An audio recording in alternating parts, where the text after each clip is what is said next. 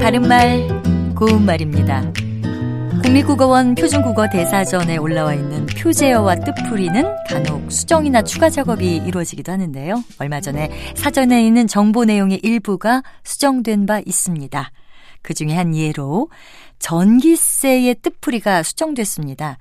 예전에는 전기세는 전기료를 일상적으로 이르는 말이라고 뜻풀이가 돼 있었지만 이것을 전기를 사용하고 내는 요금을 세금처럼 여겨서 이르는 말로 수정을 했습니다.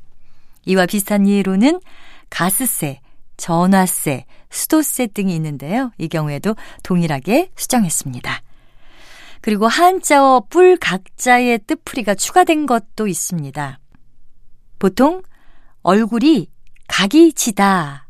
이 예문처럼 각이라는 건 면과 면이 만나 이루어지는 모서리라는 뜻과 수학에서 각도라는 뜻으로 주로 사용했지요. 그런데 어떤 일에 대한 대강의 계산이나 견적을 비유적으로 이르는 말이라는 뜻풀이가 이번에 추가됐습니다. 예를 들어보면 이런 일은 몇 년 하다 보면 보자마자 바로 각이 나오거든.